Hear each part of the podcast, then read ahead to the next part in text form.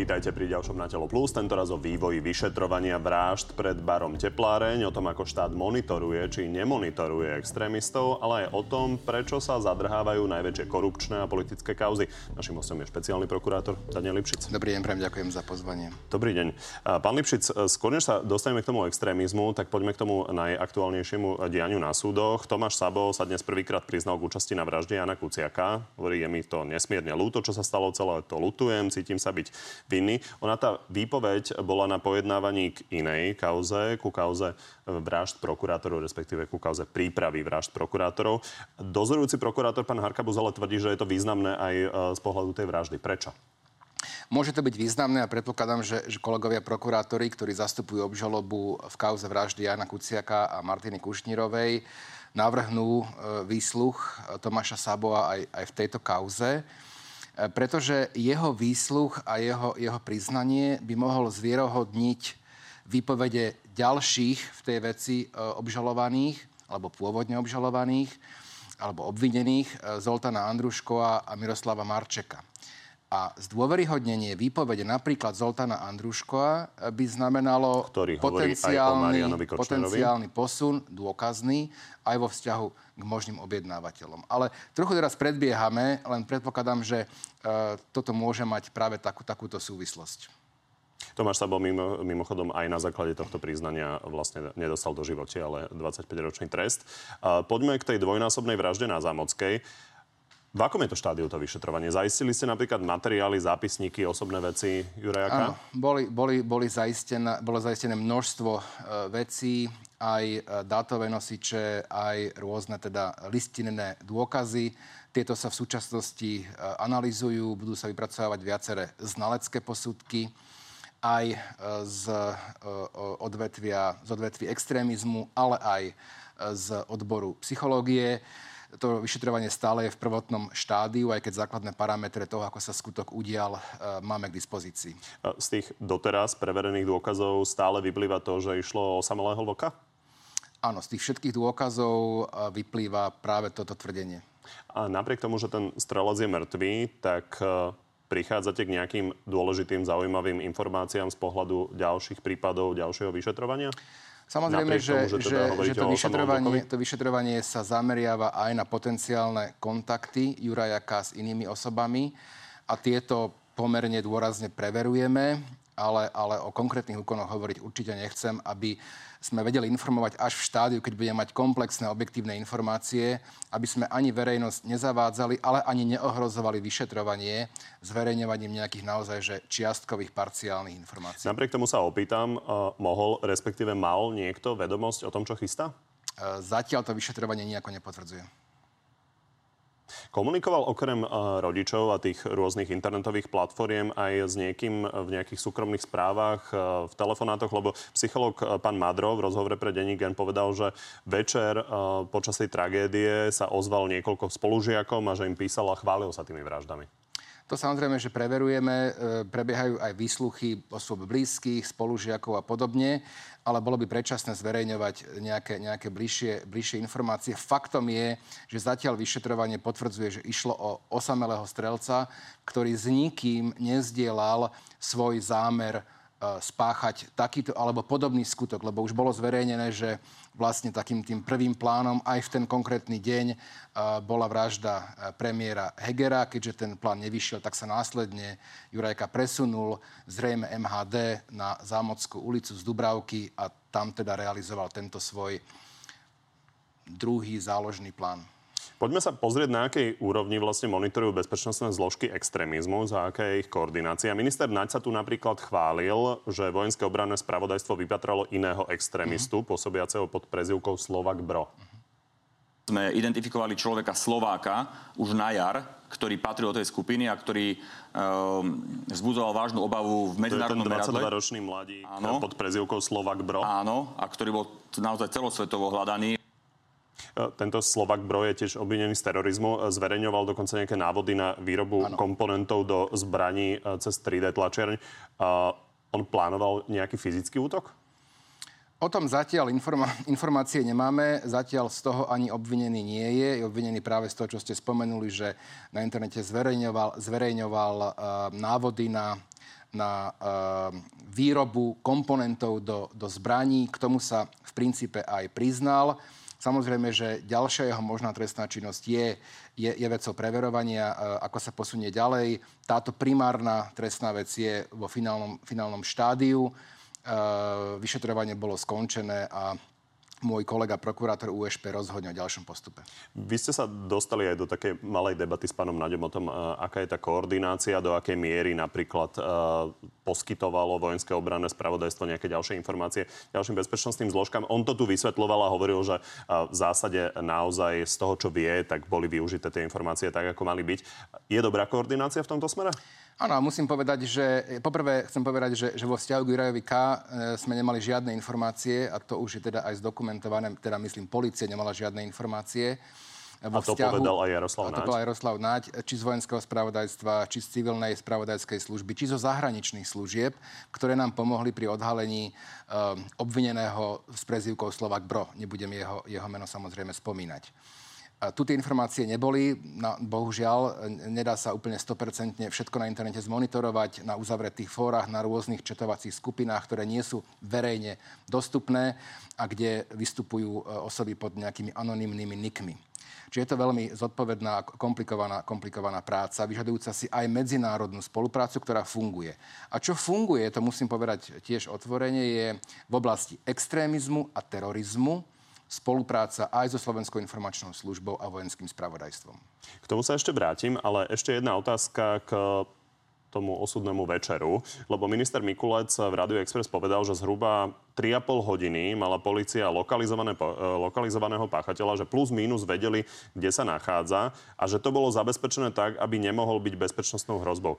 Toto je fakt, čo tvrdí minister? Naozaj bol páchateľ takto dlho lokalizovaný? Ako náhle sme, sme, sme mali e, páchateľa, alebo teda pravdepodobného páchateľa v tom čase, identifikovaného, tak jednak už sme mali informáciu z jeho z jeho komunikácie na sociálnej sieti, aké sú potenciálne ďalšie hrozby. Tie sa napríklad týkali objektov židovskej komunity, tie boli hneď zabezpečované ešte v tú noc, keď sme boli na mieste činu. čiže to, to sa samozrejme, že a následne sa spustil proces lokalizácie. Ja nebudem ho bližšie komentovať, ale, ale policia bola v zásade v lokalite, kde sa nachádzal strelec Juraj K. a bolo len otázkou času, Eh, kedy, kedy eh, tohto strelca policia zadrží. Ja napriek Nechcem... tomu smerujem k tomu, čo hovoril minister. Asi keby ho mala policia 3,5 hodiny lokalizovaného, tak ho asi no, zadrží no, vzhľadom viete, na to, že on ešte navštívil uh, svoj domov. Slovo lokalizovaný je pomerne teda akože... No, späť sa vrátim k tomu. On navštívil uh, svoj domov ešte predtým, ako, ako sme vedeli jeho identitu. My sme, to bolo niekedy uh, v zápäti po skutku. On potom odišiel, a až následne v neskorších večerných hodinách sme vedeli na základe viacerých informácií uh, jeho identitu a následne začala jeho lokalizácia keď sme vedeli potom, aké mobilné telefóny potenciálne používa. Ja by som nechcel ísť do ani nepôjdem teda, nielen, že by som nechcel ísť, nepôjdem do diskusí, že prečo tá lokalizácia nemohla byť presnejšia, to je potrebné, aby, aby si e, vydiskutovalo vedenie policajného zboru aj s príslušným možno, že parlamentným výborom, pretože ak chceme, aby v prípade takýchto vysoko rizikových bezpečnostných incidentov policia mohla konať efektívnejšie, musí mať na to aj nástroje. A ja by som bol rád, keby sa diskusia o tých nástrojov, nástrojoch, či legislatívnych, alebo technických, odpolitizovala tu na nikto nechce, aby, e, mohli, aby mohla policia bezbreho niekoho odpočúvať. Ale v prípade teroristického činu si myslím, že policia musí mať oprávnenie promptne konať. To je môj názor. Dobre, čo sa týka legislatívy, tam ste sa vyslovili za to, aby uh, mala policia vlastne rýchlo možnosť uh, spustiť odposluchy bez uh, príkazu V takejto sudcu. situácii. A len v takejto situácii, alebo porovnateľnej. To je, čo sa týka legislatívy. A teraz k tým technickým možnostiam, čiže čo by sme potrebovali na to, aby sa takéto veci dali rýchlejšie riešiť? No, lepšie technické zabezpečenie aj vo vzťahu k telekomunikačným operátorom a to je to maximum, čo vám môžem verejne povedať. Boris Kolár už hovoril, že SIS by uh, bolo dobre, keby dostala niekoľko desiatok miliónov, myslím, že on hovoril 20 až 50 miliónov, aby mohla lepšie monitorovať extrémistov. Čiže no, toto pozrite, potrebujeme vynaložiť náhle, na to, aby sme to vedeli zvládať. Nechcem ja komentovať politikov, ale ako náhle dôjde k takémuto alebo obdobnému útoku na život ľudí, tak orgán, ktorý je zodpovedný za bezpečnosť a vypatranie páchateľa, teda rozhodne nie je SIS v právnom štáte, ale policajný zbor. Takže investovali by ste radšej do policajného zboru? No, znovu hovorím, e, ak hovorím o takomto bezpečnostnom e, incidente, ktorý napríklad nastal na Zamockej ulici pred pár týždňami, tak v takom prípade jediný zodpovedný za bezpečnosť ľudí a za vypátranie, odhalenie páchateľa, páchateľov je policajný zbor. Bodka. Takže... Pozrime chápem... sa, čo povedal Eduard Heger, ktorý napokon mal byť tiež teda cieľom tohto útočníka posilnenia útvarov v bezpečnostných zložkách o desiatky expertov na počítačovú kriminalitu, taktiež materiálno-technické vybavenie. Potrebujeme nových ľudí? Potrebujeme v časti asi aj nových ľudí. A teraz musím povedať druhú vec. Nám bolo, dokonca aj generálnemu prokurátorovi, lebo ešte za jeho éry sa tá zmena udiala, bolo vyčítané, že, že bolo zlúčené oddelenie extrémizmu na úrade špeciálnej prokuratúry s oddelením, ktoré má na starosti organizovaný zločin a terorizmus. To je jedna z mála vecí, na ktorej sa zhodnete s pánom Žilinkom. Neviem, či jedna z mála, to je jedna, je jedna z vecí, tak by som povedal, e, pretože viem, aké to malo aj praktické dôsledky a boli pozitívne a práve prípad Juraja K., ale nie len, ukazuje, ako je vhodné, že tematika extrémizmu a terorizmu je spojená na jednom útvare. A bolo by fajn, keby kritici tohto kroku vnímali odborné argumenty ľudí z praxe a mali otvorenú mysel, aby sa už k, tomu, k tomuto kroku spred dvoch rokov nevracali. Takže vlastne oslabenie extrémizmu z hľadiska toho, že nemá samostatné oddelenie. To nebolo oslabenie extrémizmu. Len je došlo... to oslabenie z pohľadu toho, že nemá samostatný odbor. Áno, ale, ale má to za následok to, že vlastne dnes viac prokurátorov, samozrejme popri inej agende, vybavuje aj extrémistické trestné činy a to, to prepojenie, alebo ten prienik, ktorý ukázala strelba na Zámockej medzi extrémizmom a terorizmom, je evidentný a preto je vhodné, že prokurátori, ktorí sa týmito oblastiami zaoberajú, sú v rámci jedného útvaru na USP. Dobre, takže podľa vás dobrý krok. Uh, nielen Eduard Heger, ale aj ďalší politici um, počúvajú rôzne výhražky, napríklad aj prezidentka. Mám na pláne ďalšie dva výsluchy ako poškodená kvôli vyhrážaniu sa zabitím. Je to niečo, čo sa deje pravidelne počas výkonu môjho mandátu. Prezidentka bola akým spôsobom do tohto prípadu zaangažovaná z hľadiska hrozieb voči nej? E, do toho nebola zaangažovaná pani prezidentka nejako. V princípe bezprostredná hrozba e, smerovala z iných osôb e, len vo vzťahu k premiérovi Hegerovi. Jurajka mal v zápisníku aj nejaké iné mená napísané. Bol to pán Mesežníkov, pán Bútora, pán Fico, pán Lengvarský, pán Gröling, pán rabin, liberálny rabin židovskej obce. Čiže tam bolo viacero ľudí, ale nemáme žiadnu informáciu alebo dôkaz, ktorý preukazovali, ktoré by preukazovali, že Jurajka sa pohyboval v blízkosti ich obydlia alebo niečo plánoval. Hovorím s výnimkou premiéra Hegera. Tam, tam tá dôkazná situácia je celkom odlišná. Sú podľa vás slovenskí verejní činiteľia v nejakej, nejakom mimoriadnom ohrození oproti napríklad okolitým krajinám?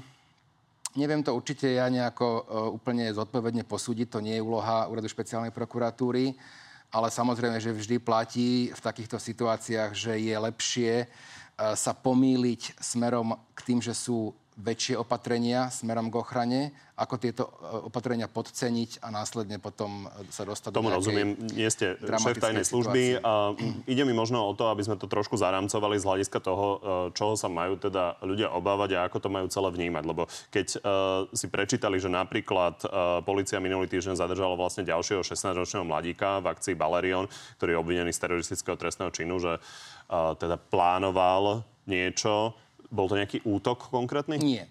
V tomto prípade išlo znovu o zverejňovanie, podobne ako vo veci Slovak Bro, o zverejňovanie návodov na e, montáž alebo výrobu komponentov do zbraní. Čiže nie je podľa vás nebezpečné, že ostáva na slobode? Z hľadiska toho, ako rozhodol sudca? Nie, z hľadiska, z hľadiska jeho nejakej rodinnej anamnézy, veku, e, sa nám to nebezpečné, sa nám to nebezpečné v tomto okamihu nezdá byť. Boli konštat, bola konštatovaná sudcom pre prípravné konanie dôvodnosti stíhania a dokonca aj existencia dôvodu väzby, ktorá bola nahradená súborom menej invazívnych opatrení a považujeme to rozhodnutie sudcu za zákonné a samozrejme, že, že obvinený bude pod dohľadom probačného mediačného úradníka. No a pýtam sa na to, že keď ľudia počujú takéto správy a počujú, že ich je viacero, tak možno majú pocit, že sme nevedeli, čo sa to na tom 5 miliónovom Slovensku deje. Takže aká je z pohľadu extrémizmu podľa vás e, u nás bezpečnostná situácia? v porovnaní s kým alebo s čím, lebo to nedá sa úplne porovnávať. Podľa mňa je, je asi... Nemá zmysel je Bratislavu asi... porovnávať s Londýnom určite, ale v porovnaní s okolitými ja krajinami. Na to tiež nie som úplne odborníkom, aby som to vedel nejako úplne presne vyhodnotiť. To vedia skôr odborníci na, na extrémizmus, ale nemyslím si, že by sa situácia u nás nejako zvlášť vymykala situácii v iných krajinách. Ten nový fenomén internetu, sociálnych sietí a tak ďalej znamená, že uh, mnohé informácie si tieto rizikové osoby zdieľajú a niekedy je ťažké predvídať u osoby, ktorá je možno emočne uh, labilnejšia, uh, či tá, tá extrémistická literatúra, tie články, tie konšpiračné teórie v nejakom okamihu nevyústia aj v jej rozhodnutie vykonať nejaký skutok, podobný ako vykonal Juraj K. Ale to je skôr otázka na, na, na, na sociológov, na iné spoločenské elity, aby diskutovali, že aké je to podhubie extrémizmu a čo z neho potenciálne môže vyrásť.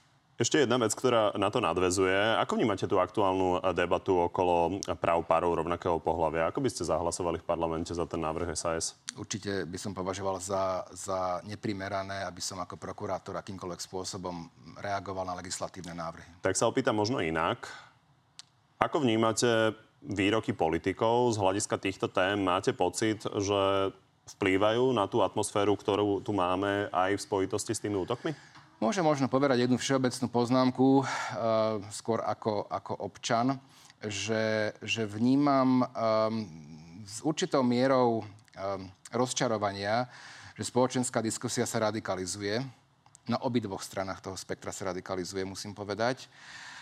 Vyprázdňuje sa ten stred, taký nejaký umiernený. To ma trochu vyrušuje. Konec koncov po tejto uh, tragickej udalosti na Zámockej mnohé verejne činnosti začali ukazovať prstom, že kto je zodpovedný, kto je vyniníkom eh, toho, tej, tej, tej hroznej eh, vraždy.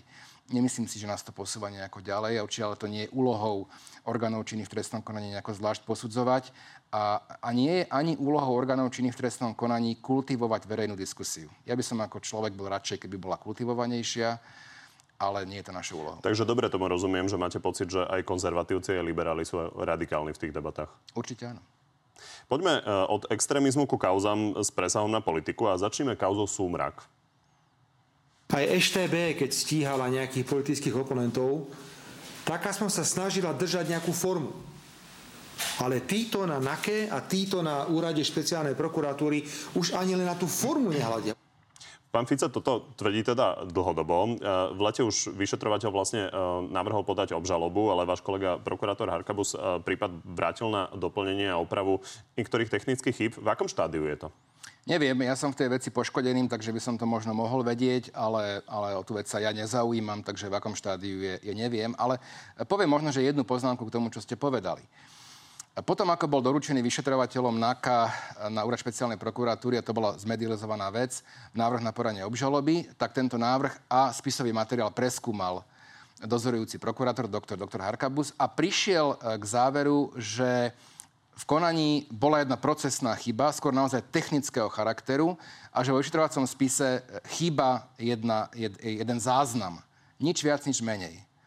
Ako náhle to Napriek zistil... tomu sa napríklad opakujú výsluchy. Ako náhle to zistil, presne tak, e, tak to vrátil na doplnenie vyšetrovania a vyšetrovateľ musí e, teraz tú procesnú chybu napraviť a následne vypočuť e, nie, niektoré osoby. Túto procesnú chybu, naozaj skôr technického charakteru, ktorá nejako materiálne do práv obhajoby nezasahovala, si nevšimol nikto z obvinených, ani z obrovského týmu obhajcov, ale prokurátor úradu špeciálnej prokuratúry. To len dokumentuje, tým, tým chcem povedať, že prokurátori úradu špeciálnej prokuratúry konajú nestranne, nezávisle, bez ohľadu na postavenie, vplyv, a bohatstvo alebo politické presvedčenie obvinenej osoby.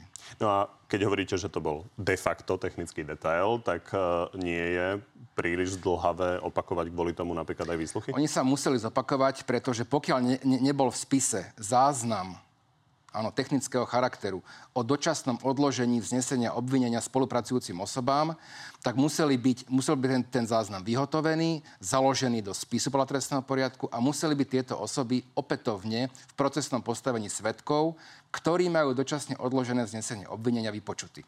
Trošku som vám to povedal tak procesne technicky, ale tak to proste je. Kedy máme očakávať obžalobu? Neviem. Neviem. E, informáciu o tom ja nemám, ani ňou nedisponujem, ani ňou disponovať e, predtým, ako to bude verejne známe, nechcem. Dobre, napriek tomu sa ideme baviť o ďalších kauzách, lebo verejnosť sa pýta, kedy budú dotiahnuté. Poďme ku kauze očistec. E, viac ako pol roka sa hľadal zákonný sudca a o obžalobe mal nakoniec teda rozhodovať sudca Pullman. Tento ale prerušil to trestné stíhanie a obratil sa na ústavný súd. To čakať, že to bude trvať mesiac, rok? To, to neviem povedať. Ja som samozrejme si prečítal podanie sudcu Pulmana na ústavný súd. Nechcem ho ja verejne komentovať.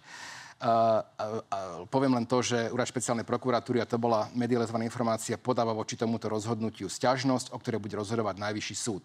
Takže by som možno vyzval všetkých, aby sme po, po, po, počkali na rozhodnutie sťažnostného súdu, teda Najvyššieho súdu a eventuálne aj na rozhodnutie ústavného súdu už v tom štádiu predbežného prerokovania veci.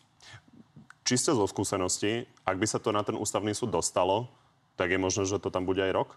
Ústavný súd, e, ústavný návrh na konanie na ústavnom súde už bol podaný. Otázka je, ako sa s ním vysporiada pri predbežnom prerokovaní veci ústavný súd.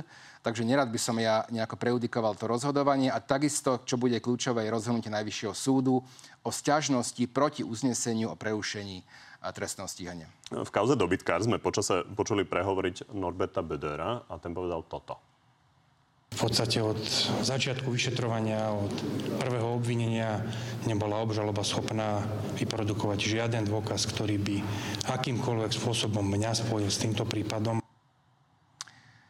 Ja som už povedal pred chvíľkou, že je dôležité, že prebiehajú hlavné pojednávania, pretože častokrát počujeme od obvinených aj obhajcov, že nie sú žiadne dôkazy, alebo počúvame útoky na prokurátorov a sudcov.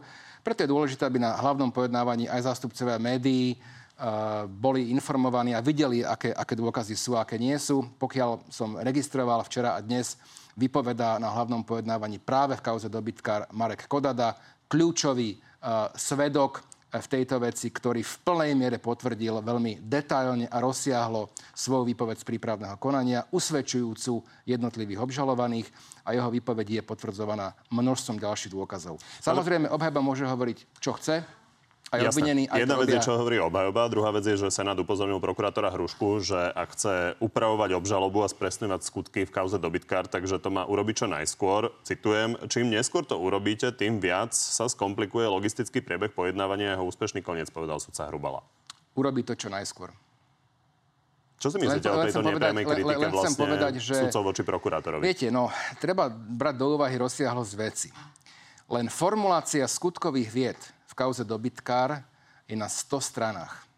To nie sú krádeže bicyklov, ale sofistikované korupčné a následne legalizačné schémy v dvoch vládnych obdobiach.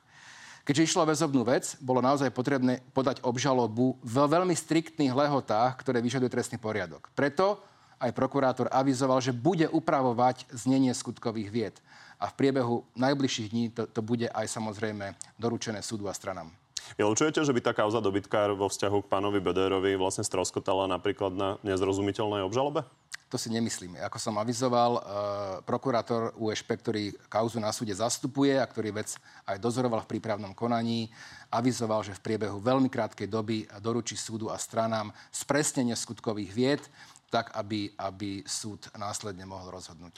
No, podobne po to, skončení dokazovania. Podobne to vyzeralo aj e, v kauze Mytník. Pred súdom vypovedal aj Jozef Brhel a hoci teda následne na kameru príliš hovoriť nechcel, tak jeho obajca vlastne takisto tvrdí, že obžaloba je nejasná. Ďakujem, ďakujem. Všetko ste počuli. Pán prokurátor hovorí naďalej o škode 8 a 1 miliónov, čo si môžeme vybrať. 8 miliónov alebo 1 miliónov, že tu sa hraje v podstate o ľudské životy. Ja som čítal vyjadrenie e, kolegu prokurátora, ktorý e, veľmi ústretovo reagoval písomnou formou na pripomienky obžaloby, kde vysvetľuje rozdiel medzi výškou škody, rozsahom trestného činu aj pri trestnom čine, e, ktorý sa týka manipulácie verejného obstarávania. Ak tomu pán kolega Manzák nerozumie, to vysvetlené pomerne jednoznačne, samozrejme v právnických vetách, tak je to potom už problém obhajcu Manzáka. Ja už mu samozrejme nejaké dovysvetlenie dávať nebudem. Zastavme sa ešte pri Marošovi Žilinkovi, ktorý mal počase tlačovku, ale ona nebola o kauzách, ale vlastne de facto o ňom samotnom. Pán predseda vlády Slovenskej republiky, vyprosujem si, aby ste tvrdili, že konám pod vplyvom ktoréhokoľvek veľvyslanca. Ja neviem, pod vplyvom koho alebo čoho sa rozhodujete vy, ale pre mňa to bol vždy len a len zákon. Len a len zákon. Ako vnímate tú tlačovku najmä v kontexte toho, že vám bola vyčítaná komunikácia zo strany pána Žilinku k určitým kauzám? Mám na to nejaký názor, ale nechcem ho nejako verejne produkovať. Ešte raz poviem, že my máme záujem na korektných vzťahoch s generálnou prokuratúrou. A s generálnym prokurátorom. pokiaľ máme my tlačovku, myslím, úrad špeciálnej prokuratúry, ako naposledy sme mali aj vo veci, vo veci strelby na Zámockej. Bolo to ku konkrétnej kauze. Snažíme sa byť vecní, nekomentovať politikov a odpovedať na otázky. E, spôsob a formu, akú, akú volí generálny prokurátor, mne neprislúcha verejne komentovať. Hovoríte, že máte záujem na korektných vzťahov a komunikácii a zlepšuje sa? Je, je, je rovnaká, ako bola v minulosti, je veľmi sporadická. Ale to si nesťaž, nesťažujem, proste máme dosť vlastnej práce uh, v zásade a uh, niekedy aj pre mojich kolegov je, je, je problém mať rôzne stretnutia, pokiaľ 2-3 dní v týždni pojednávame a sme na ďalších úkonoch. Čiže my sme mimoriadne pracovne vyťažení. Politici tvrdia, napríklad minister obrany Naď, že pán Žilinka sa chystá kandidovať na prezidenta, respektíve, že o tom veľmi vážne uvažuje a teda mal by podporu jednej strany. Pozrime sa na to. Ak by sa rozhodol, by získal našu podporu, ale pokiaľ mám informácie, Maro Žilinka nebude kandidovať na prezidenta. Vy si viete predstaviť, že by pán Žilinka kandidoval na prezidenta a potom sa vrátil v prípade, že by nebol zvolený do funkcie generálneho prokurátora? To je podľa mňa strašne špekulatívna otázka, na ktorú naozaj ne, nemá zmysel, zmysel odpovedať. Ja sa touto otázkou vôbec nezaoberám, mňa sa ani netýka. Zákony to umožňujú, to je proste fakt. Zákony to umožňujú, a, ale, ale mám dosť vlastnej práce, aby som sa ešte zamýšľal nad špekuláciami toh, tohto typu. Či by takáto politická angažovanosť podľa vás bola problém? Znovu, nerad by som to verejne komunikoval a ja si myslím, že každý človek si vie na to urobiť názor sám. Nemusí počuť na to môj názor. Ale mohol by. Mohol by, ale ja e, naozaj, my musíme byť zdržanliví. Ak sa rozumie pán generálny prokurátor e, napríklad reagovať na politiko, alebo uh, ako to urobil na svojej poslednej tlačovke, to je proste jeho rozhodnutie. Ja, ja ho nekomentujem, beriem ho na vedomie. Ja som tú tlačovku ani celú nevidel, pretože, pretože nemám taký časový priestor, aby som, aby som v práci ešte pozeral tlačové konferencie. Teda nielen jeho, aj, aj politikov iných. Proste máme naozaj dosť práce. Vy si viete predstaviť, že by ste si odbehli zakandidovať za prezidenta? Uh, neviem si to predstaviť, nie. Tak uvidíme. Pán Žilinka by to samozrejme mohol vysvetliť aj tu v rozhovore, kam ho pravidelne voláme. On zatiaľ teda tvrdí, že sa mu to snažia podsúvať. Tak uvidíme, ako to dopadne a ďakujem vám, že ste prišli do Makizy. Ďakujem za pozvanie. Z dnešného Na telo plus je to všetko. Pri ďalšom sa vidíme opäť v útorok o 14. na životu na TV novinách, alebo si nás nájdete v archíve a na podcastoch. Príjemné popoludne ešte. Tak poďme na divácké otázky. Ema sa pýta, bude vedené trestné stíhanie voči rodičom vraha? Isto sa preskúmava aj možná ich miera trestnej zodpovednosti, ale tým, že táto vec, e, kde prichádzajú rôzne právne kvalifikácie do úvahy, nie je a asi teda ani nebude vo vecnej príslušnosti úradu špeciálnej prokuratúry, ale eventuálne to bude vyhodnocovať iná súčasť prokuratúry, tak tomu by som sa nerad vyjadroval, aby som neprejudikoval vôbec um, názory a postoje a kroky inej časti prokuratúry. Nie je to vo vašej kompetencii, ale vylúčené to nie je. Vylúčené to určite nie je. Jozef, rozhodol by o väzbe dedečka rovnako ako sudca Filo, keby mal tú moc? O tom ja špekulovať nebudem. Ja nepoznám ani spis a poznám len tú tragickú udalosť e, z médií, mimoriadne tragickú udalosť. E, priznám sa, že som vnímal trochu vyrušujúco ten hejt, ktorý sa na tohto sudcu spustil. To by sa nemalo podľa mojej mienky diať. Nakoniec však iný názor mal krajský súd, aj keď teda pomerom hlasov 2 ku 1. Uh, je mi len možno ľúto, že keď verejne činné osoby možno podobným spôsobom útočili veľmi drsne, veľmi vulgárne na iných sudcov špecializovaného trestného súdu, najvyššieho súdu, tak vtedy bola odborná verejnosť ticho. Beriem na vedomie, že teda nemáme úplne rovnaký meter. Peťo, nie je podľa vás prerušenie konania prípadu očistec, očistec účelové od sudcu Pulmana? To nechcem komentovať z dvoch dôvodov. Prvý je, že ja som v kauze očistec poškodeným. Bohužiaľ, musím povedať. A druhý dôvod je ten, že, že úrad špeciálnej prokuratúry podľa zverejnených informácií podáva voči rozhodnutiu stiažnosť, takže rozhodne najvyšší súd.